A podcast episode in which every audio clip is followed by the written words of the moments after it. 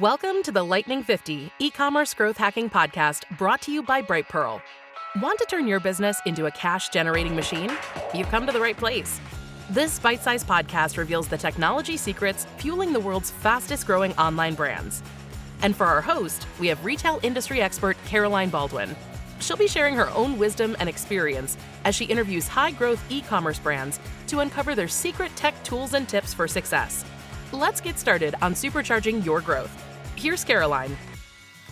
Hello, I'm Caroline, and welcome to the Lightning 50 e commerce growth hacking podcast. Today, we're speaking to Nick Coleman, founder and CEO of Snaffling Pig. Nick, welcome to the show. How are you doing? I'm very good. Thank you very much. Thanks for having me. Such a pleasure. So tell me a little bit about the business today and how e-commerce has helped you get to where you are right now. I, I hear you were on Dragon's Den, so go on, give me your elevator pitch. it's been three years since I had to do an elevator pitch, and you, completely forgotten it. Muscle memory has, has disappeared. Um, so we uh, make awesome flavored porky snacks, and the reason we do that is we think life's for living, and we should be able to indulge once in a while, and it shouldn't all be uh, kale and exercise you know, 99% of the day, you should have an opportunity just to chill out and enjoy yourself and have great conversations with great friends. And, and so we started Snaffling Pig with that with that mission vision. And it, what a roller coaster it's been. You know, we we thought it would be a fairly easy journey to sell uh, fried pork snacks, and it's been very very interesting as we've gone through, you know, kind of the the, the COVID era and now coming out the back end into an energy crisis. Um, it's uh, we're just always ducking and diving, wheeling and dealing, and dealing with that kind of a roller coaster of emotion, which is um, which has been very challenging. So these kind of snacks, you've got 30% is D2C and the rest is trade and supermarkets, right? So e-commerce is, is, is a smaller part of your business at the moment. How has that kind of grown since you got started? We're very proud of the fact we're very omni-channel and we started the business six years ago with a vision to kind of de-risk the whole uh, brand. And, and by doing that, we sell to as many people as possible, to as many channels as possible. So we were pretty much the first pork snack in the UK to focus on D2C. We knew that you just couldn't sell a, a typical bag of pork snacks that you'd get in a supermarket online. No one would do that. No one would go to the effort of buying that. So instead, we create, made it into a gift created something truly unique out of it that was kind of tongue in cheek, a bit funny, uh, and would allow people to kind of go to a very specific website and find a gifting solution for a loved one. So we ended up putting the pork snacks into jars. We ended up comparing that with combining that with um, sauces and beers and ciders and peanuts. And then, kind of the creme de la creme of what we do is the pork scratching advent calendar, which you could only buy online for the first couple of years. It got huge amounts of PR and was a wonderful way for us to represent the brand in people's homes. So, D2C has been a really important uh, place for us to show new product development, engage with our customers on a really exciting level, uh, more one-to-one conversations than you get in a retailer. But it has helped to spread our risk so that when we go through periods of uncertainty like COVID, we were really geared up to deal directly with people rather worrying about the other bits of the supply chain that were outside of our control. See, and that strategy seems to have worked. So you have your growth rate for the past year has been five thousand percent. I've got down in front of me, which just seems absolutely insane numbers, and that's led you to be number sixteen in the Lightning Fifty. So how do you think you've managed to achieve such an incredible growth rate? Very, very proud of it. I mean, I. I don't think it will continue for years to come. Believe me, it will definitely start to peter out. But I think what we've done is we've really focused our, our attention on our, our consumers. We've we tried to segment them in a way that we really understand who is buying from us. We spend a lot of time uh, classifying different kind of different customer types, and then using that data, we've been able to target them a lot more specifically online uh, through things like Google Ads, Facebook, Instagram, and just being able to build that kind of organic um, uh, performance in the in the brand. And it's just it has been you know it's been in business about six years, and we haven't kind of there hasn't been a a moment where it's just suddenly got shot off like a rocket. Although those figures sound fantastic, there's been a lot of work in the background. You don't you know Rome wasn't made in a day, so we we've laid the foundations and the groundwork to be able to get that kind of performance that we've seen over the last twelve months.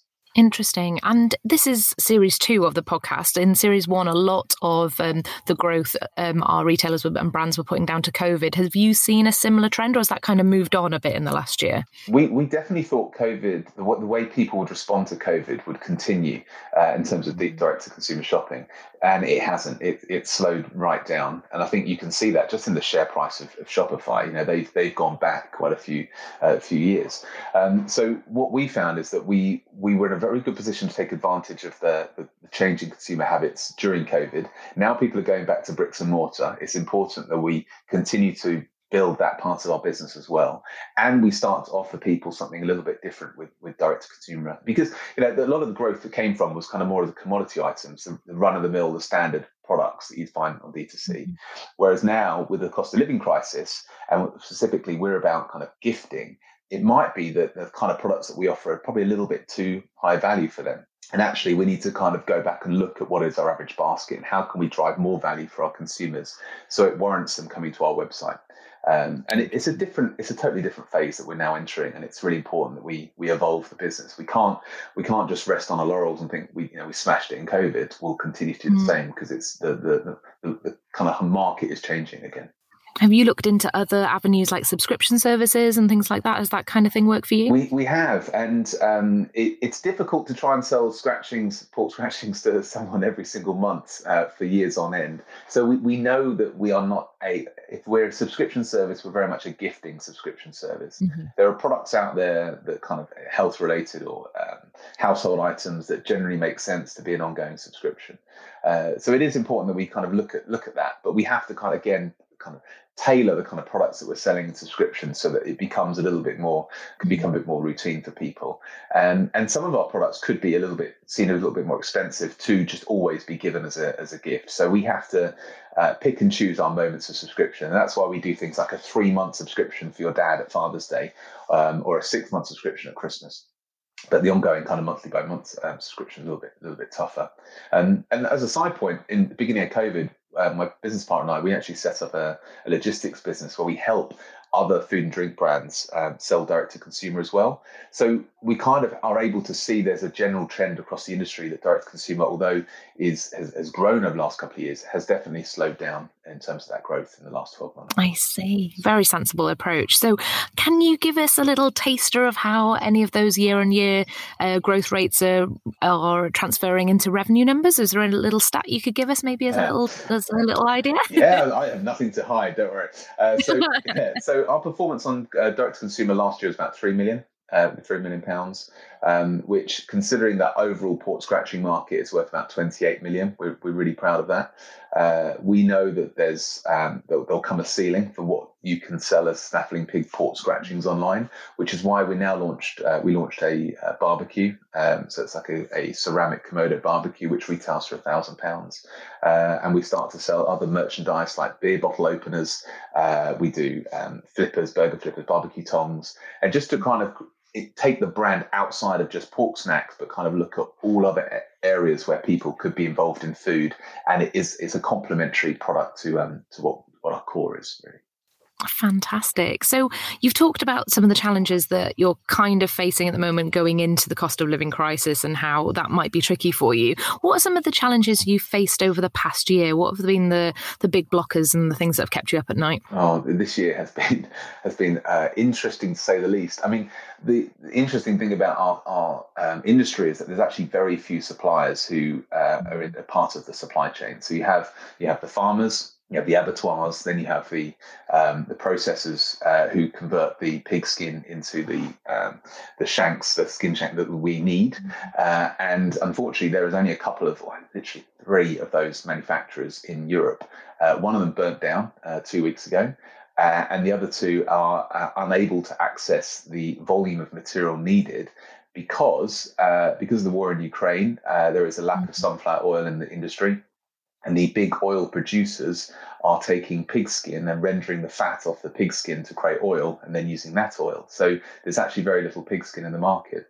So unfortunately, we're in a position where we just cannot access uh, anywhere near as much raw material as we need. And you know, I, I, have quite a background in procurement. It's one of my um, guess my expertise. I know that you shouldn't always have all your eggs in one basket. You should have a very uh, wide supply chain. But unfortunately, in this this industry, there, there just isn't that. So unfortunately, over the last few uh, months, our factory has had to um, stay shut uh, because there just isn't any any raw material. But now the raw material is starting to to come through the mm-hmm. Uh, the mix. Uh, but the, the issue we now face is that we basically take pig skin and we fry it to a very high temperature. In order to do that, use a lot of energy.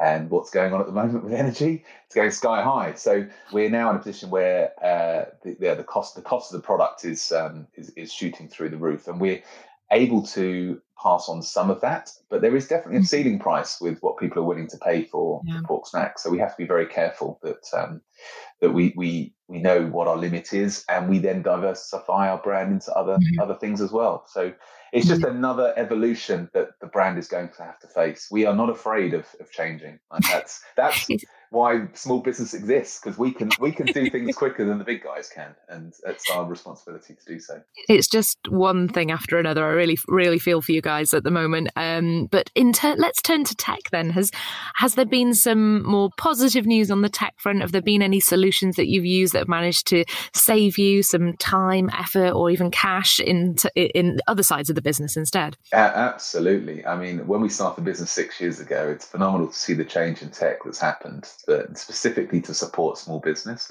Some of the programs that we're using at the moment, uh, which are fairly new, one's called Gorgias. It's a an app that interacts with our Shopify website and enables all the channels of communication to be filtered through Gorgias, so that you know you've got Facebook Messenger, uh, Instagram, email, all the different email accounts, uh, text message, WhatsApp, all goes into this system, and then you can prioritize uh, how you uh, communicate back to your customers in a particular order and means that you don't need to one person checking every single channel and suddenly you know, five days later think oh i didn't look at twitter today. Like uh, so it that has enabled us to actually like, manage our staff a lot better.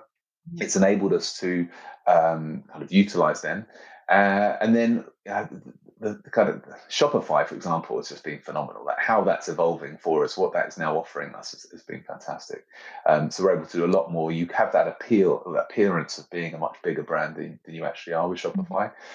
And one of the biggest investments we've had uh, so far has been our ERP system, which is uh, it's one system to rule them all, so to speak. Uh, it is our account system, it's our CRM system, it's our warehouse management system. And in, in taking the time and money to invest in a, a program that has helped reduce a lot of duplication that we had as a team, gets everyone to see the same data uh, easily, and has enabled us to really understand the profitability by product, by customer, by channel uh, and drive the performance of our business much harder than we would have done if we hadn't have had access to a system like that. Fantastic. And what new technologies are on the horizon that you're considering to use to support growth going forward? The honest answer to that is actually I haven't had time to think about that because so much is going on right now, and we generally don't know what is literally about to happen in the next couple of weeks. You know, changing prime minister, all of that kind of political uncertainty. I cannot think that far ahead right now. I just have to get through Christmas. And at some point, hopefully, we will get uh, a breather and be able to look more into the future. And there's, know, there's some incredible things that are happening. You know, metaverse is one. I mean, TikTok. We we we tried to dabble in that. We didn't really understand it. Um, we didn't do it very well. We happened to get millions of views on something, but it didn't actually lead to any actual return on investment. So we decided to kind of push that aside and worry about it for another year.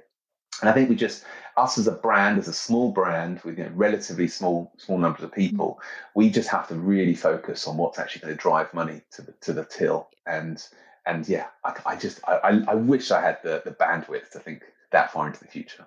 I mean, if I'd asked you this question three years ago, it would be a whole different. But as we've already discussed, it's um, it, it, we're all fighting fires on all all fronts at the minute. So maybe next year you'll get a chance in 2023, 24 to to look into the future, or maybe more the near term future. You know, Black Friday, the holiday season's coming along. What um, are you having a new uh, advent calendar? Is that going to be a key to your holiday sales, and how are you planning to maximise them? We we have we've got some wonderful new gifting uh, ranges coming out. Really excited about that. I mean, this it's it's now what's the second of September. This is when you're you're actually allowed to talk about Christmas. I get really excited. I mean, I'm a big I, I love Christmas. I'm a big believer of it. Uh, so I I'm I, it's not quite ready for the music, but imminent.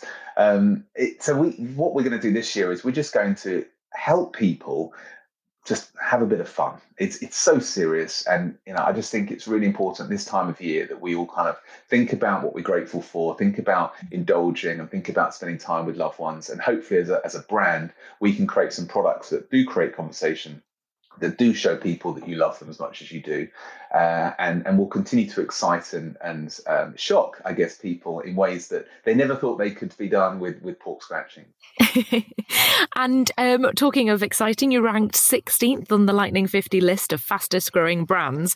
Uh, what does this recognition mean to you, the business, and your employees? Oh, it's wonderful when you get an opportunity to compete. I think as an entrepreneur, I'm, I love to know how I'm doing against everyone else, and this is this is an amazing opportunity to show my team how good they are because they, you know, I'm nothing without them, really. And we've got a wonderful, wonderful team who are incredibly dedicated, incredibly knowledgeable, and just work tirelessly day after day, just trying to um, share the share the goodwill and messages of, of our brand. So, you know, to, to be uh, 16th, that's a top 20, that's absolutely phenomenal. I mean, that's, that's 16th and the winner in the UK toys and gifts category. Oh wow, is incredible well. that's so cool. I mean, that's just, that's just so that's brilliant. I mean, I said the word exciting a hundred times today, haven't I? But it is it is a great great achievement, and and um, I'm very proud of, of the team for, for, for doing that. It's um, oh, yeah, a lot of, lot of work gone into that. I'm sure. I'm sure it really sounds like it. Nick, thank you so much for sharing your story with our listeners. Really enjoyed chatting to you this morning. Thank you. And to our listeners out there, thank you so much for tuning in. We'll be back with you with another episode very soon.